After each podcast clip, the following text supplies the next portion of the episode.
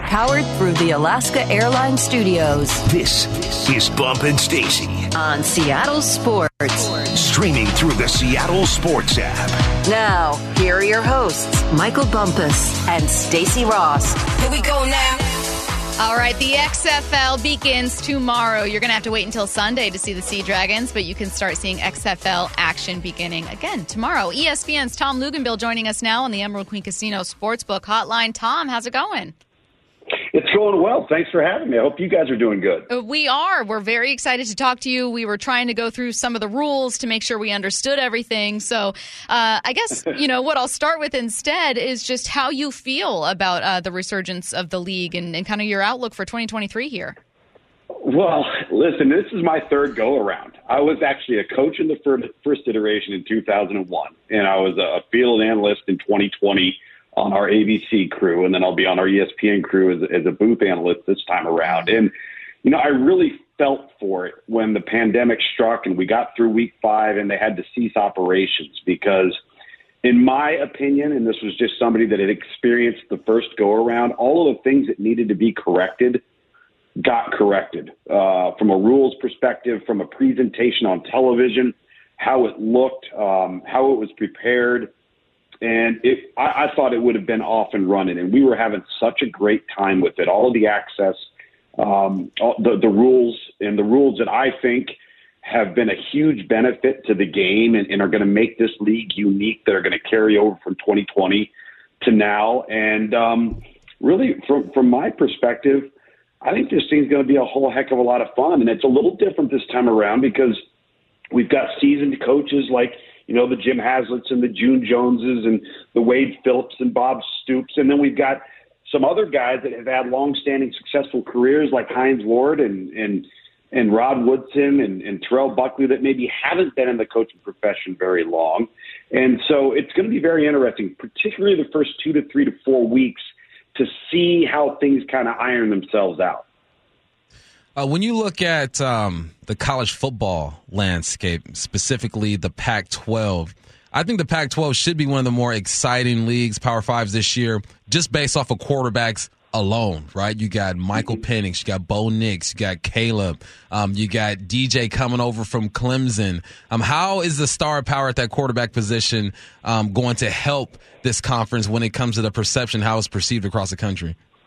Well, it's going to have to be fantastic because it's going to have to compensate for what has really been the main criticism of the Pac-12, and that is a lack of outstanding defensive play, particularly up front in your front seven. If you look at the college football playoff, you look at teams that throughout college football who have been in a semifinal, won a semifinal game, played for a championship, there's some common denominators there.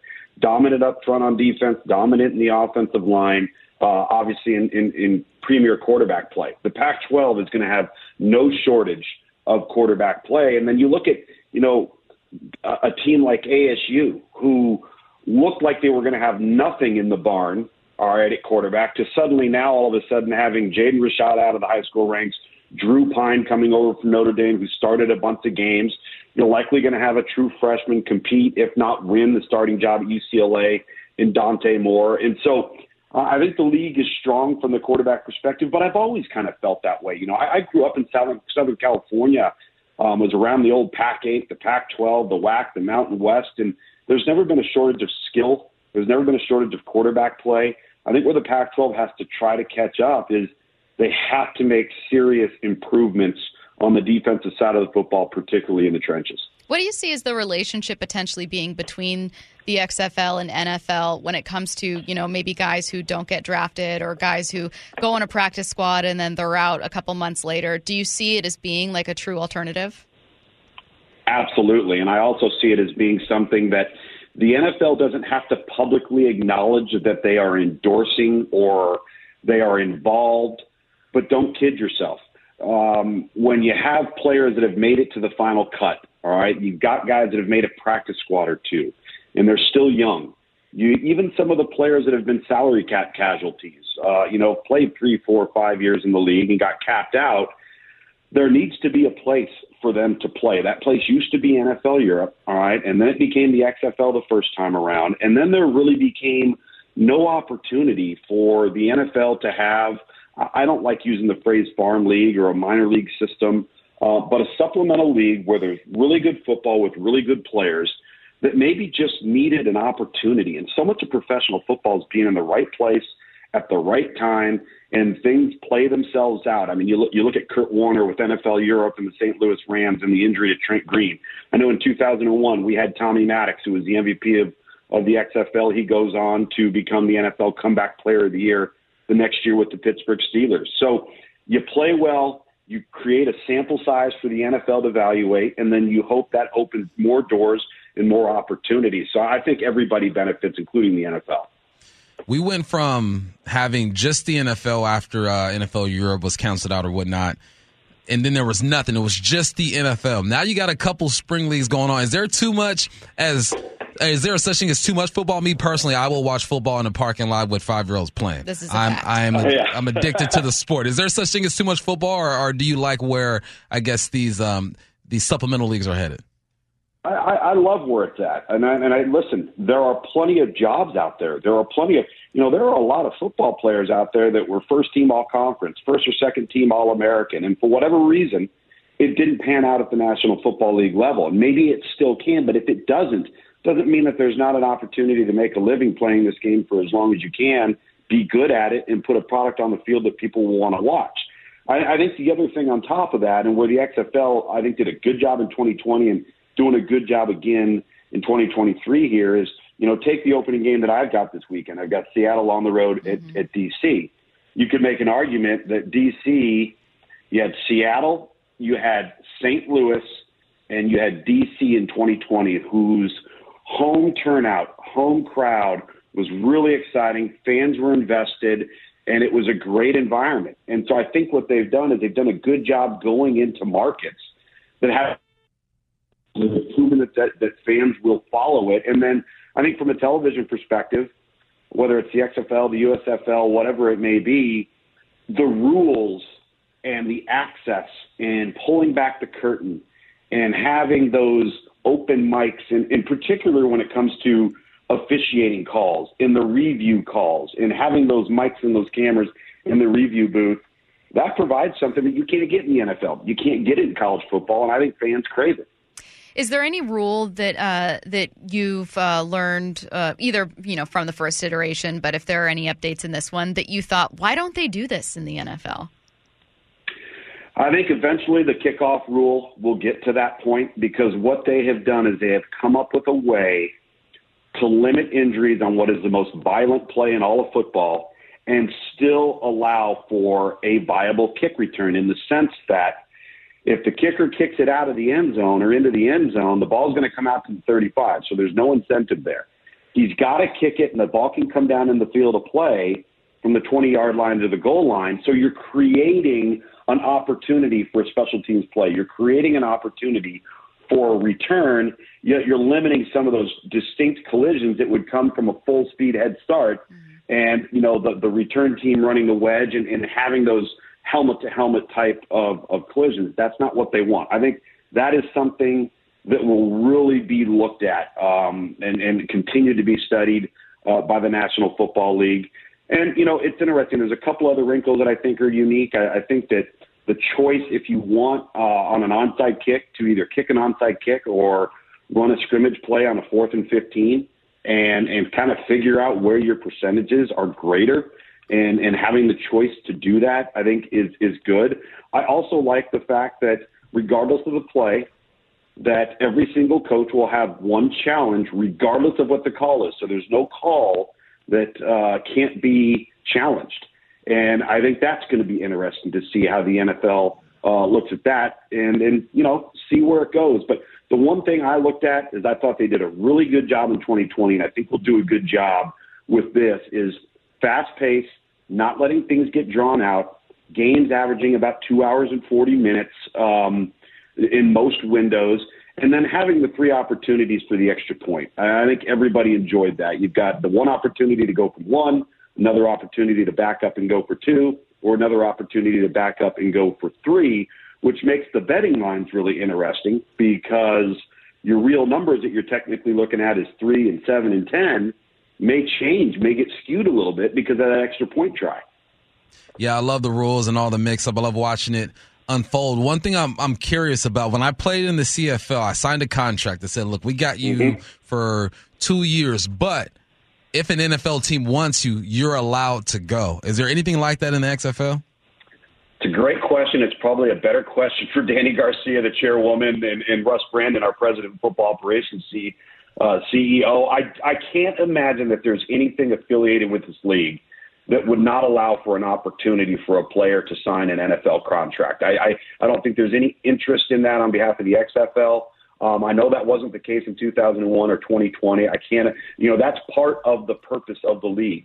Provide more opportunities, an opportunity to move up, move on, and to further your career at the highest level. I can't imagine that there would be something that would be hindering any of that opportunity. So I promised listeners that in addition to talking to you about XFL, we'd fit in some college recruiting questions. And I also saw you. Okay. I also saw you tweet about the quarterback sneak. So I hope we have time for all of it because I have to ask you about that rule. In fact, can I start there?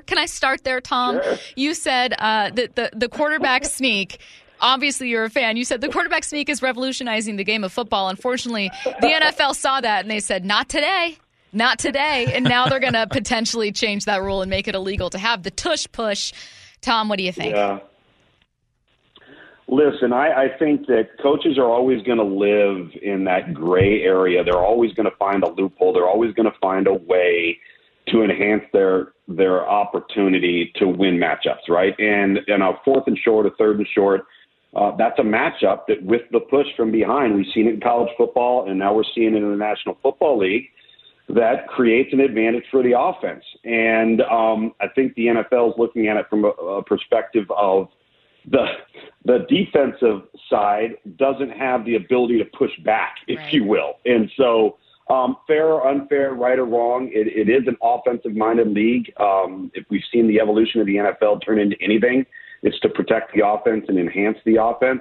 I kind of tweeted that tongue-in-cheek, but at the same time have such an appreciation for it because, I was in coaching for almost a decade, and I've heard coaches talk all the time about, why don't we see the quarterback sneak? Or fans will say, why don't look at the A-gap on both sides of the center. It's wide open. You're telling me you can't ball for 6 inches.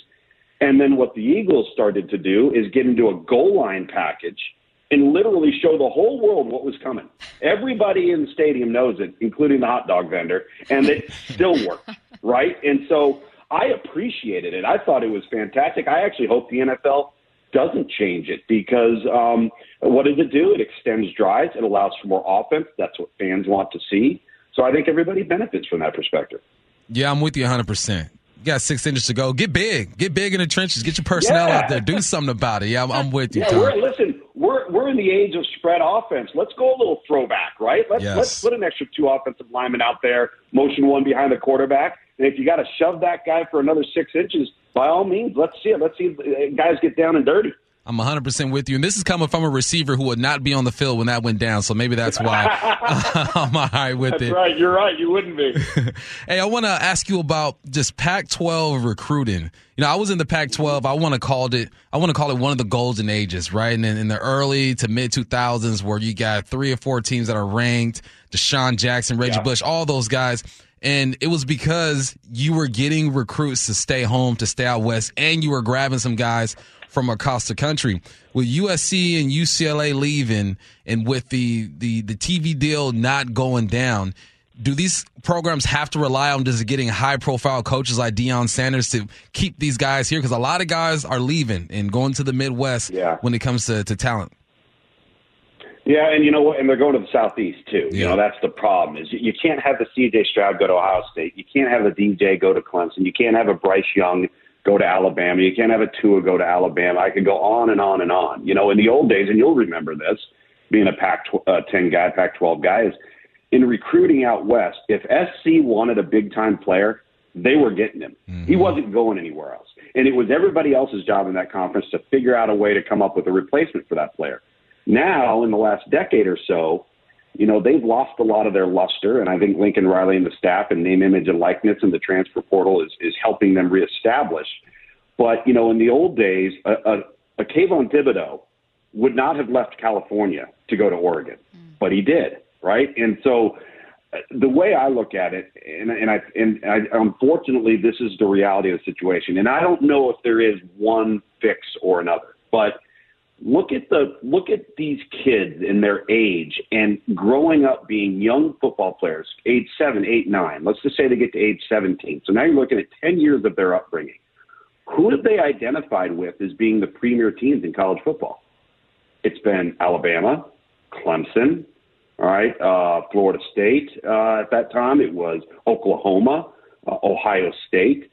But in the old days, guess who it would have been? It would have been FC, but it hasn't been. And so they identify with what they perceive to be the best in the land. And if they happen to grow up to be that premier guy, they've looked at Alabama differently than they've looked at FC. And I think that's very difficult to overcome until you can prove as a Pac-12 team that you are going to be a year in and year out possible participant or an actual participant competing at the end of the season for a college football playoff berth. Now, of course, the expansion of the college football playoff is a lot of people will say, well, it's only going to enhance the SEC or it's only going to enhance the Big Ten. But I'm not so sure of that. I think it will still enhance the Pac-12. But the Pac-12 has got to keep their best players at home. They can't allow those players to go to other programs. And the only way to prevent that is to be a college football playoff caliber team and sustain that like those other teams have. So you give your local kids a reason to stay home.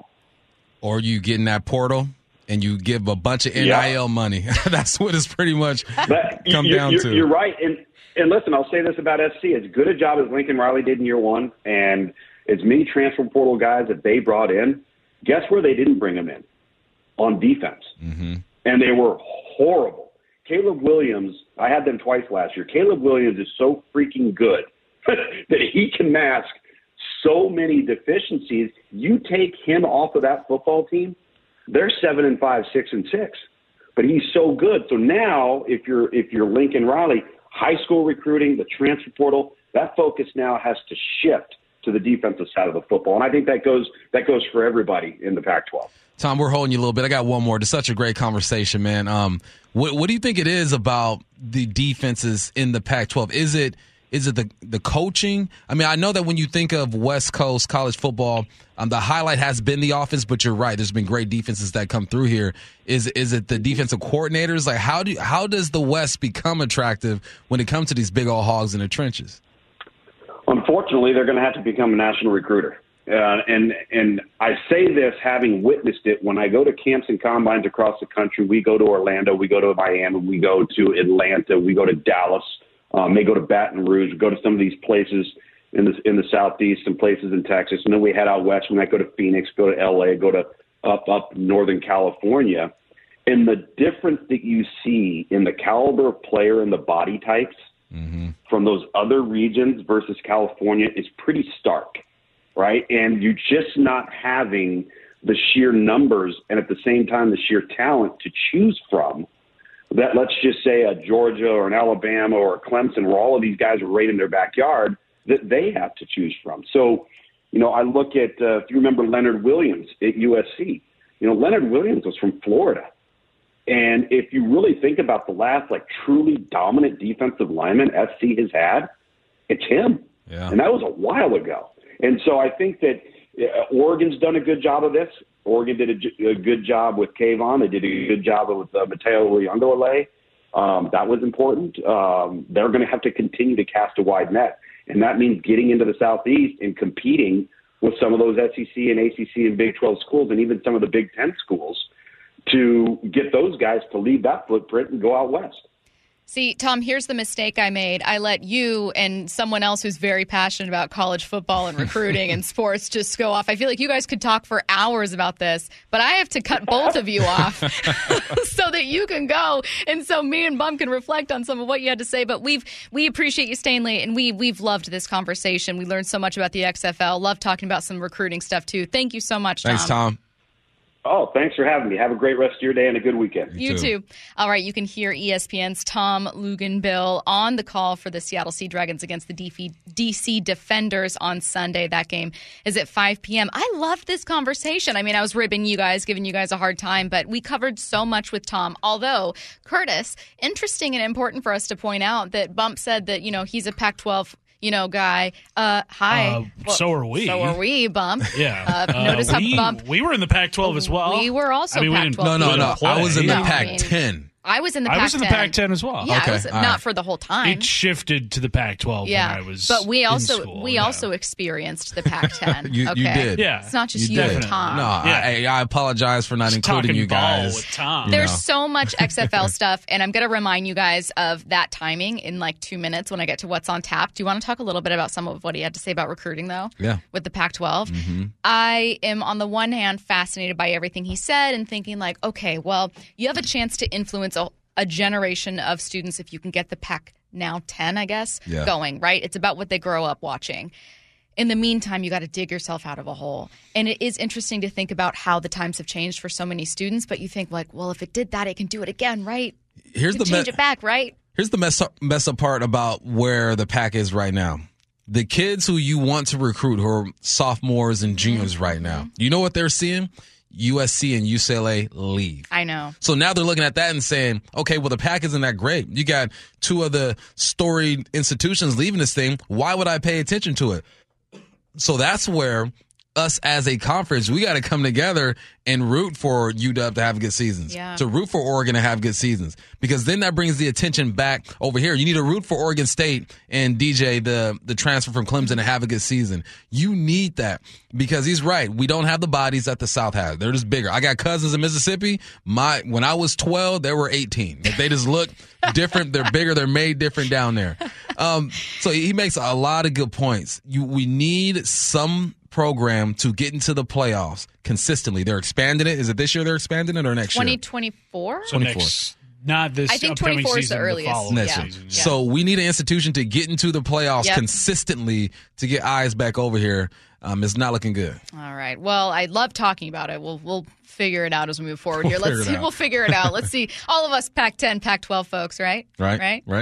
Let's see what's on tap. This is What's on Tap with Bump and Stacy, brought to you by Dick's Drive-In.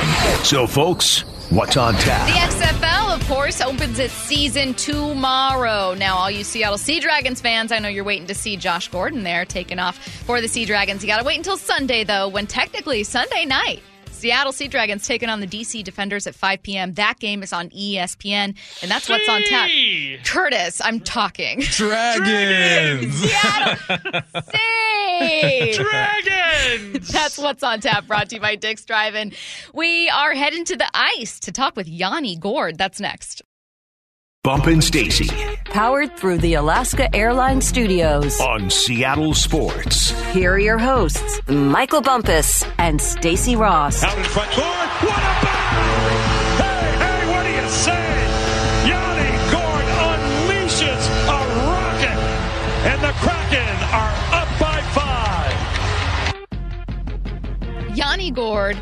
A very cool story, going from undrafted, obviously won back-to-back Stanley Cups with the Lightning in 2020 and 2021, but he is here in Seattle with the Seattle Kraken. Can't wait to talk to him. He'll call in just one moment. Before we get to Yanni, I got to remind you guys that we've got What I Need to Know wrapping up our entire week coming up here at 45 after, so get your questions in now to the Mac and Jack's text line, 866-979-3776. Again, text any question you have. Sports, non-sports, whatever it is, 866-979-3776. We're going to get Yanni on in just one moment here. Bump, it was really nice to see that resurgence of offense yesterday for the Kraken against the Flyers. Yes, it was. You needed that scoring depth to show up, and that's exactly what happened there.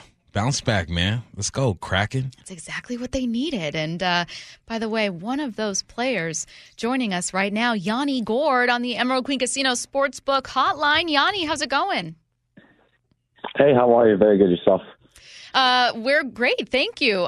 There's a couple things I got to ask you, but Yanni, before I get to any of it, I got to play you some sound from your head coach. This is what he had to say. We're a good team. Hey, guys give a meter is high. They play hard for one another. Now, Yanni, without swearing on air, of course, we got FCC regulations and such. Where would you rank your own give a stuff meter right now? Also very high?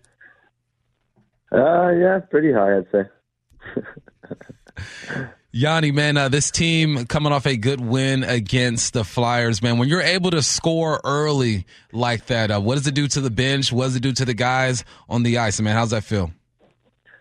Yeah, it felt great.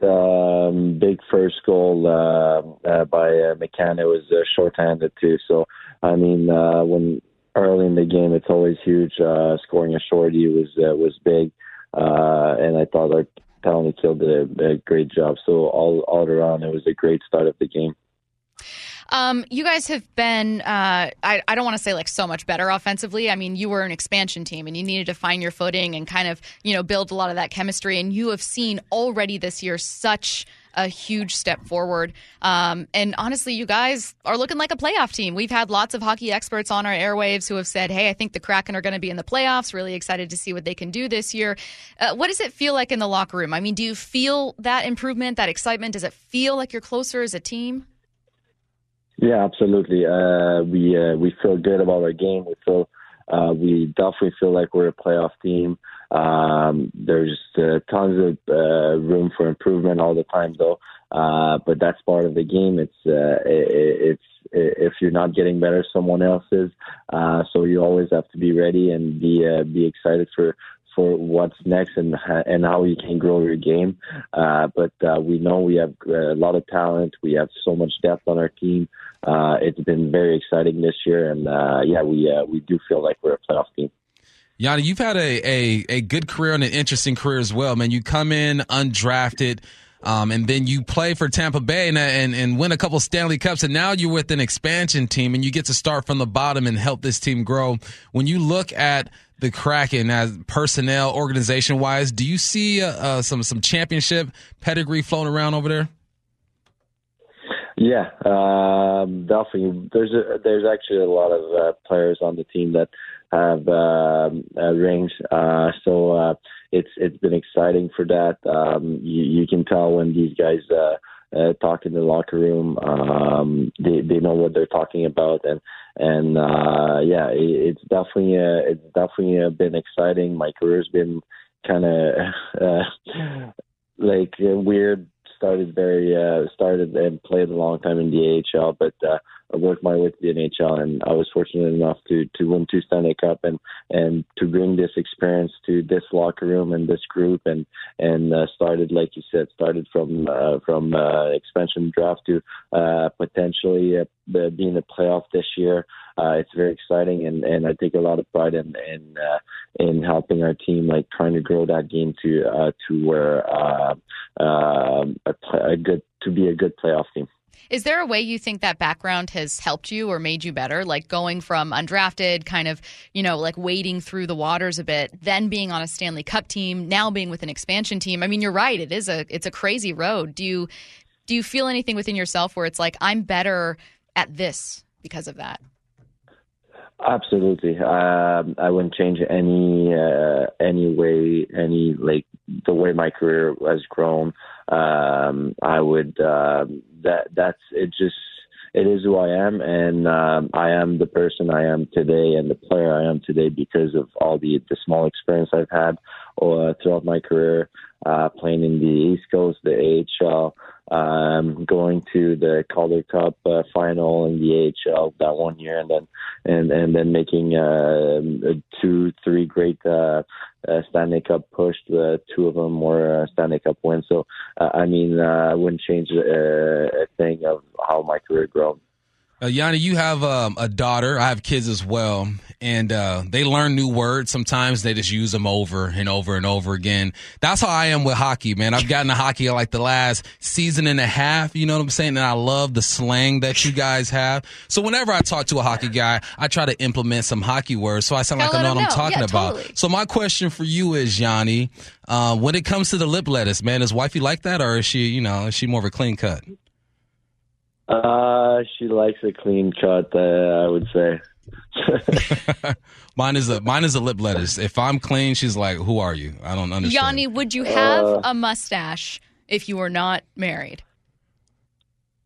Probably. I don't know. It's a good question. I don't mind. I let it grow sometimes because I'm lazy, and then I kind of like the look. And then, but yeah, no,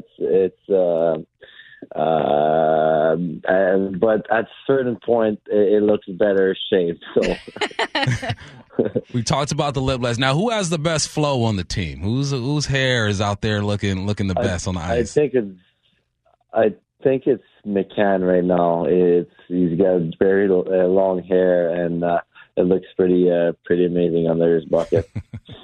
You don't have more words? Who's got the best clapper on the team? Your boy clapper? Schultz just had one little slap shot. Little clapper. Who's got the best clapper on the team? Well, I think I got to go with McCann again. I think he's got the hardest shot on the team. So definitely, I would go with him again. When's the last time you seen a real good dangle out there, man? Who got them hands, man? I would say Matty Beniers. Matty B, he's been great for us the whole year, and I think he's definitely up there in the dangle section. Last one I got. Oh my God, Yanni! I'm actually surprised that these are real things. They're real things, man. I do my research. Yanni's not even second guess. Yanni's like, I know exactly what you're talking about. Of course, because that's what us hockey guys do. Okay, Stacey, my bad. I'll let you hockey guys keep going. I want you to give somebody a little bit of stuff now. Who's the wagon out there, Yanni? Who's the wagon? I'd say that's who's hitting the most, right? Yeah. Yeah, I'd say Big Rig. Pretty easy. Oh, God, that was awesome. Just talking hockey. Yeah, Yanni, my bad. You guys are just talking hockey. I understand. Yanni, we really appreciate you taking the time, man. This has been fun. I'm glad we got in some hockey vocab for listeners, unlike you and Bump, who just don't know. We do it all the time, Yanni. They don't understand, Yanni. We don't get it. My bad. Yanni, we will let you go, but we really appreciate you taking the time, man. Thank you so much. Thanks, Yanni. Absolutely. Thank you, guys. Thanks for having me. Bye. Wow, I feel like I was a little bit. Curtis, did you feel left out? A little bit. I felt like a little left out. I feel like I'm ready for NHL tonight. But also, can we just say real quick that when Bump, I'm going to put you on blast. When Bump said, "Who's the wagon?" and Yanni said, "Is that who hits the most?" Bump said, "Yeah," and then looked around like, "Is it?" You got me second guessing. I don't know. Wow. It's whatever you think it is, Yanni. You're the hockey player here. Yeah, I know. Well, I don't know. Yanni, what do you tell me? I'm not the one who knows. All right, get your question. I was reading, by the way, his Wikipedia page. I had it up for just like some extra facts if we got to it. Did you know that his name, because I was wondering, like, where's Yanni from? What is it? And it's a Greek composer, but it's just his parents were watching a movie and the name of the composer was in the credits and they were like, let's name him that. I like that. I know. Right. I kind of like it. That's a cool name. I know. All right. Get your questions in for what I need to know right now. Text them to the Mac and Jacks text line. Any question you have, 866-979-3776. That's next. Bump and Stacy. Powered through the Alaska Airlines Studios. On Seattle Sports. Here are your hosts, Michael Bumpus and Stacy Ross. It's What I Need to Know, brought to you by All Red Heating, Cooling, and Electric. We need your questions. Any questions, sports, non-sports. You'll hear a couple examples from me in 1 second, but I could use a few more questions. 866-979-3776. I love this question. What I need to know. You've been kidnapped, but your captors let you remain on social media to not arouse suspicion. What could you tweet that would be so off-brand it would secretly alert your followers that something is wrong? That something is wrong. Ooh. I would say... Bumps would be like, go Dogs. No, right? Bumps would be, I just would like to say that I love the Huskies. No. Or something like, man, there's too much football on my TV. Yeah. Honestly, Kobe's overrated. Or just that LeBron's the greatest basketball player of all time. I don't think that would be enough. I think people would think like... Or Tiger Woods. I'll never watch Tiger Woods play again. Oh, you know what it would be? It would be... I don't know that I've shot a 77. There, yeah. Yeah. Yeah. Yeah. Yep. It would be, I can't remember if I ever did that. Mm-hmm. That would be... Curtis, what would yours be? Probably something like forks up. Yeah. Something like a Sun Devils thing. Yeah. Yeah, mine would... Or, man, Greg Olsen is the best tight end I've ever seen in my life. Oh, man. I don't know what mine would be. Yours would be, I'm not a double major. Yeah, I would just like to stress once again that I hate bragging about myself. What I need to know, Bump, what's your most favorite golf club to hit? I love sticking it close to the pin with the pitching wedge. My favorite club would probably be my 9-iron.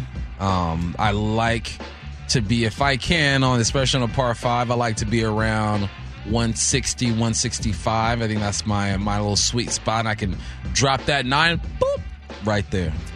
What I need to know, what's the funniest sports expression or play to you? For example, butt fumble or maybe a play name.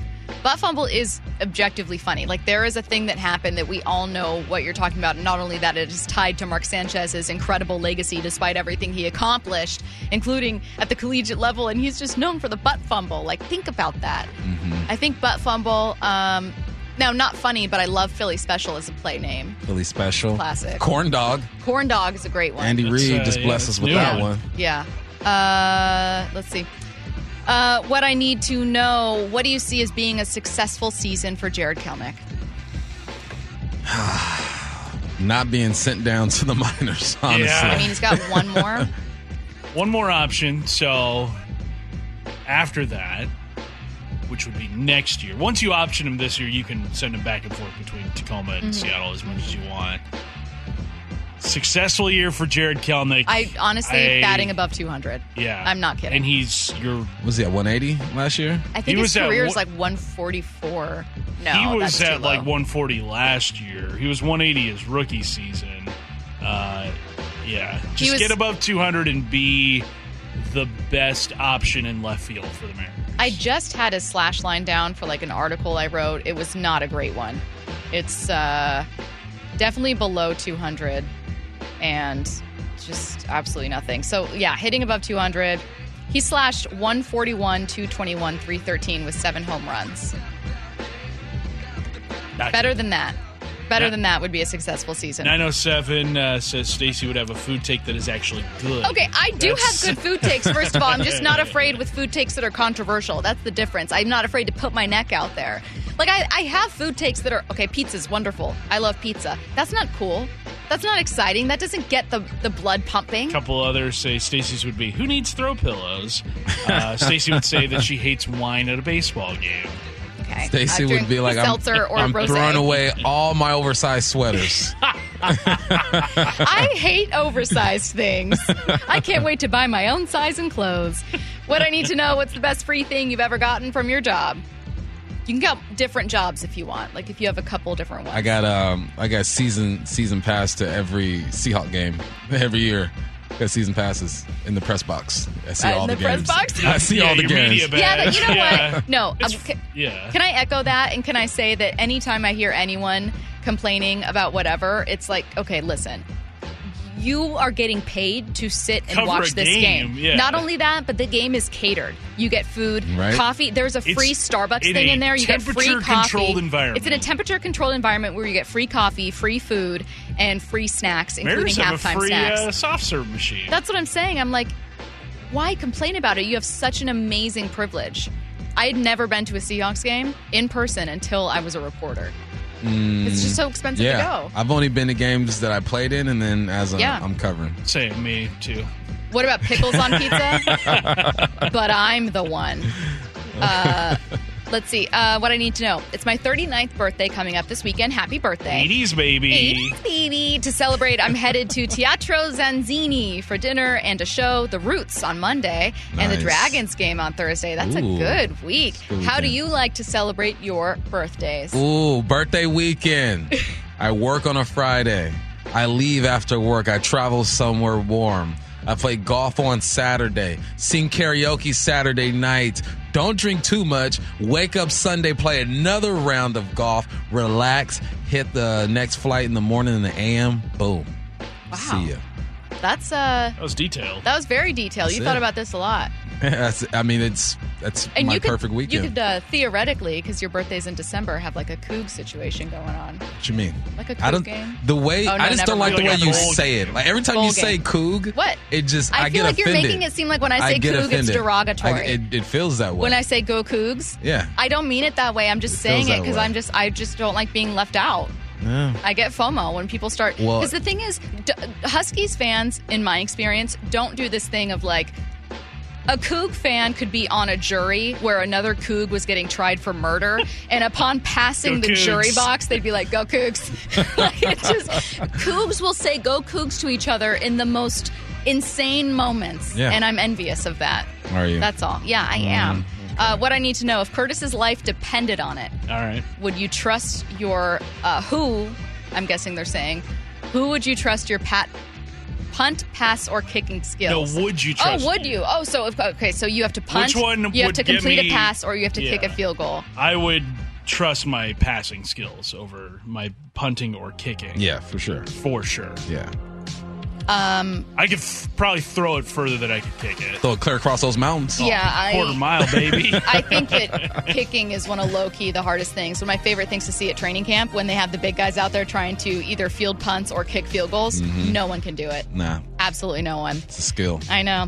All right, you guys, that'll do it for us. Not just today, but for this week. We'll be back with you on Tuesday at 10 a.m. No President's Day show for you, but we are going to have a really cool like best of playing, so make sure you still tune in. And then we'll be back with you to recap the weekend of sports. For Michael Bumpus, for Curtis Rogers, I'm Stacy Ross. Do not go anywhere. Wyman and Bob coming up next.